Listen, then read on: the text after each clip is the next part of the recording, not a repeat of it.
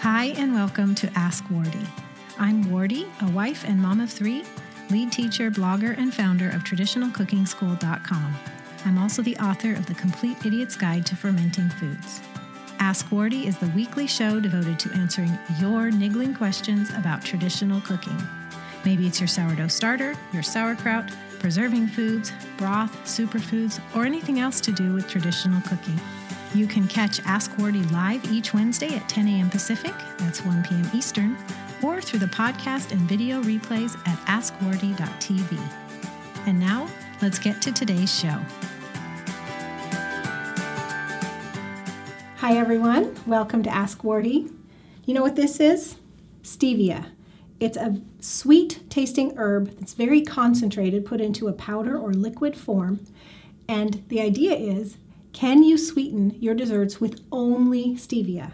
It has no calories, very sweet. Will it work?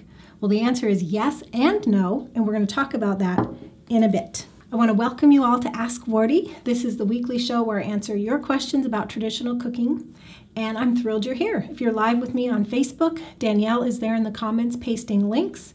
If you're watching this now while we're live or later, the transcript is ready for you at askwardeh.tv. Look for episode 106. You'll get all the information that I'm sharing plus the links. Today's question comes from Christy S.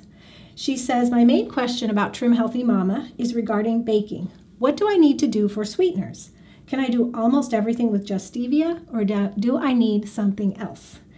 Well, Christy, it's a great question. As I alluded to before, uh, stevia is a sweet herb. It has a concentrated sweet flavor. Uh, no calories, though. Can you use it for all your baking? Yes, you can, but the answer is also no because it can be tricky. And there's two issues with that. One is um, it's so concentrated, you use just a little bit. A little goes a long way. So, recipes where it requires sugar not only as a sweet taste, but as bulk, you may have difficulty. The other thing is that you gotta get it right. If you get just a smidge too much or a smidge too little, you don't have good results. So, even every drop counts. I have four tips to share with you today to make a success of using stevia in your baking. Stevia is my sweetener of choice, and we use it in our home for nearly all our sweetened foods, from smoothies and sauces to cheesecakes, um, no bakes, other desserts. Did I say smoothies? Stevia works great because it has a sweet taste with no calories. We keep our sugar low, in fact, almost zero. So, stevia works great for that. Now, a lot of Trim Healthy Mama recipes and um, like keto recipes, they're having you use a blend of erythritol and stevia or erythritol or stevia. And that's definitely an option, and we do occasionally use that in occasional treats. I have a whole Ask Wardeh where I tackled that topic. Is erythritol um, healthy? Xylitol is another uh, sugar alcohol like erythritol. So I'm going to refer you to that for more information about erythritol xylitol. It's related, but today we're going to discuss st- stevia in particular. My favorite brand that I have here to show you is Sweet Leaf. So I've got a couple different forms, liquid, powder, and even um, convenient little, um, what would you call them, tabs that you can put into a beverage. Uh, and just a little plug to come back next week, because next week I'm going to talk about the differences between these and their usages. Christy, baking with stevia is not just a matter of subbing it. It's way too concentrated. If you had a recipe that calls for one cup of sugar, you can't just throw in one cup of stevia. It's way too concentrated for that. So, here are the four steps that I'm going to go through for how to successfully use stevia in your baking so that one, the results are great, and two, it tastes great too. So, tip number one here is to don't use stevia exclusively in recipes that need whole sweetener for bulk. So, it doesn't mean you can't use a little bit of stevia, but you don't want to use stevia ex- exclusively, which is the topic of today's discussion. Think about this if you've ever made homemade candy or homemade caramel before. You are boiling a sugar syrup to evaporate water for a certain number of minutes to get to hard candy or soft candy stage. Well, sugar is required there for the functionality of making that candy. So, stevia doesn't work in a recipe like that. So, that's what you have to consider are the types of recipes that require sugar to make them work, and candy is a prime example. You wouldn't be able to sub stevia exclusively. So, that was tip number one. Tip number two do use stevia in recipes where all that's required is a sweet taste. I gave you a list of those before. There are things like smoothies and sauces, even cheesecake, where you're just, I do it all the time. I just use stevia in cheesecake instead of sugar. Um, you have no bake cookies. You can swap your sugar for stevia and you're good to go. Now, I'm going to talk next about the substitution ratio because it's not just a one cup of sugar, one cup of stevia. Okay, so let's go into tip number three, which is you want to start with less and then add more. Stevia is very concentrated, sweet tasting herb. A little goes a long way, and if you get it wrong, this is what I was telling at the top of the hour, where the answer is yes and no. Well, here's where the no comes in because if you get it wrong, your results just won't be good. Let me show you. This is a one cup measure. This is a quarter teaspoon measure. That is the difference in sweet, sweet taste concentration between sugar and stevia. One cup of sugar is the equivalent to a rounded or even, depending on your taste preference, quarter teaspoon of stevia. Powdered stevia, by the way. Another example if you were doing a beverage and using liquid stevia, well, one drop could tip you over the edge from perfectly sweet to way too sweet, you don't even want to drink it. So that's why it's important when you're doing your recipes to start with less because you can always add more to adjust the taste. And I'm going to add something else here. It's not only just start with less and then add more, but you want to start with less and you want to add tiny little bits and work your way up. Because, like I said, one drop can make the difference to where you would have enjoyed the dessert, but you don't anymore. That's how concentrated stevia is. I gave you the one general guideline for substituting one cup sugar, rounded quarter teaspoon of powdered stevia. Here's the powder to show you it. Again, we'll talk next week about the different forms of stevia, but it's just a fine white powder.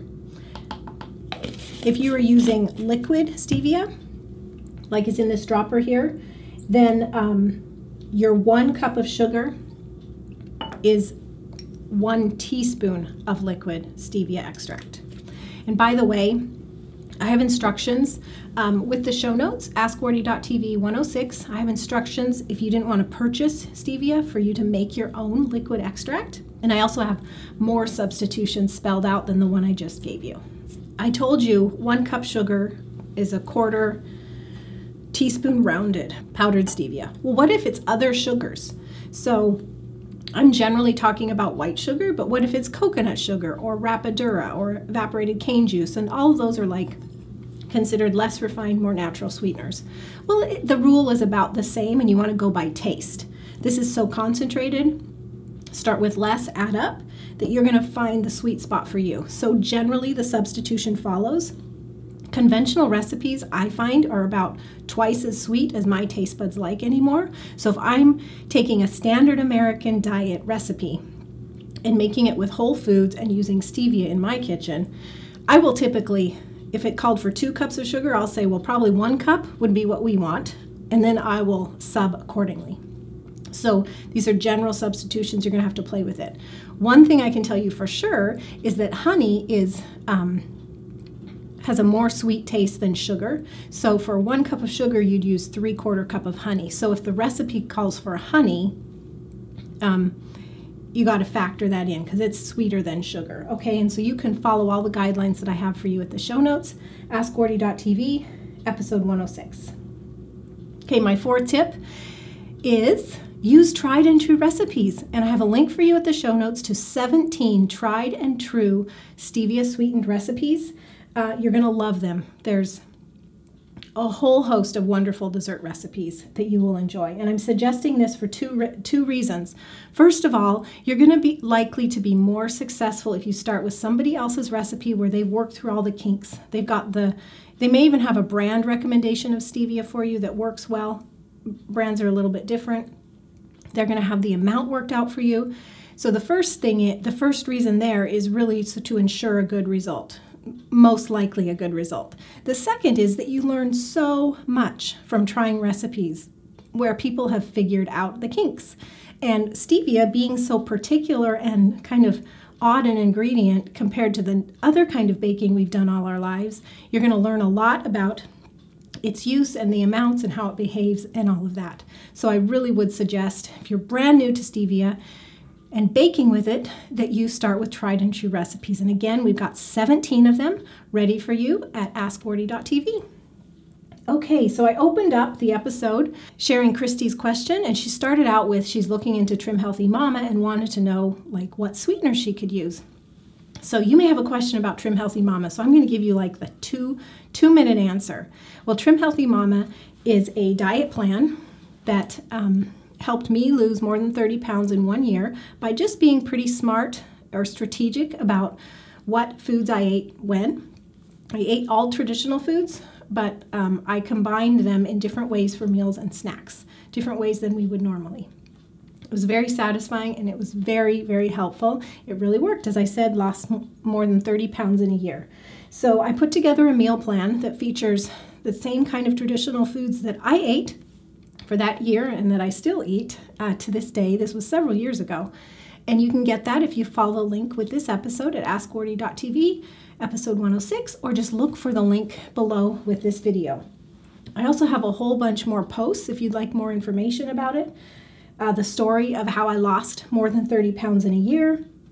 I've got a baker's dozen of tips. That's, so that's 13 tips of how to do Trim Healthy Mama with traditional foods. Um, if I was starting Trim Healthy Mama all over again, this is what I would do differently. And finally, 19 foods, and they're traditional foods that you need in your kitchen um, to do Trim Healthy Mama the traditional food way. So check out those links if you want more information. So that's a wrap, everyone. That is how to use stevia exclusively in your desserts. And come back next week because we're going to talk about the forms of stevia and how to evaluate which you want to use in your kitchen for which desserts, and also consider the idea of health, which one is healthiest for you. Thanks so much for being here. I really appreciate it. It's always fun to chat. God bless you, and I'll see you again in a week. Bye bye. Thanks so much for joining me today. Here's what to do next. Ask Wardeh wouldn't be possible without your questions, so please keep them coming. If you're on Twitter, tweet me at Trad Cook School with your question and use the hashtag AskWardeh, or send an email to wardeh at askwardeh.tv. To get the show notes, links mentioned, video replay, or even to catch up on past episodes of Ask Wardeh, go to askwardeh.tv. To join the fun of the live video recording, be sure to follow me with the handle at Trad Cook School on the Periscope app or go to periscope.tv slash tradcookschool. We record live on Wednesdays at 10 a.m. Pacific, that's 1 p.m. Eastern. And finally, you can subscribe to this podcast on iTunes, the Podcasts app, or Stitcher. If you're on a mobile device, just search for Ask Wardeh while you're in the app. If you're on a desktop or laptop, go to tradcookschool.com slash awitunes right in your browser. And while you're there, please leave a rating or review. I love to read your comments, and your feedback makes it much more likely that others who are interested in traditional cooking will find Ask Wardeh too. Thanks so much. God bless you, and I'll see you next week.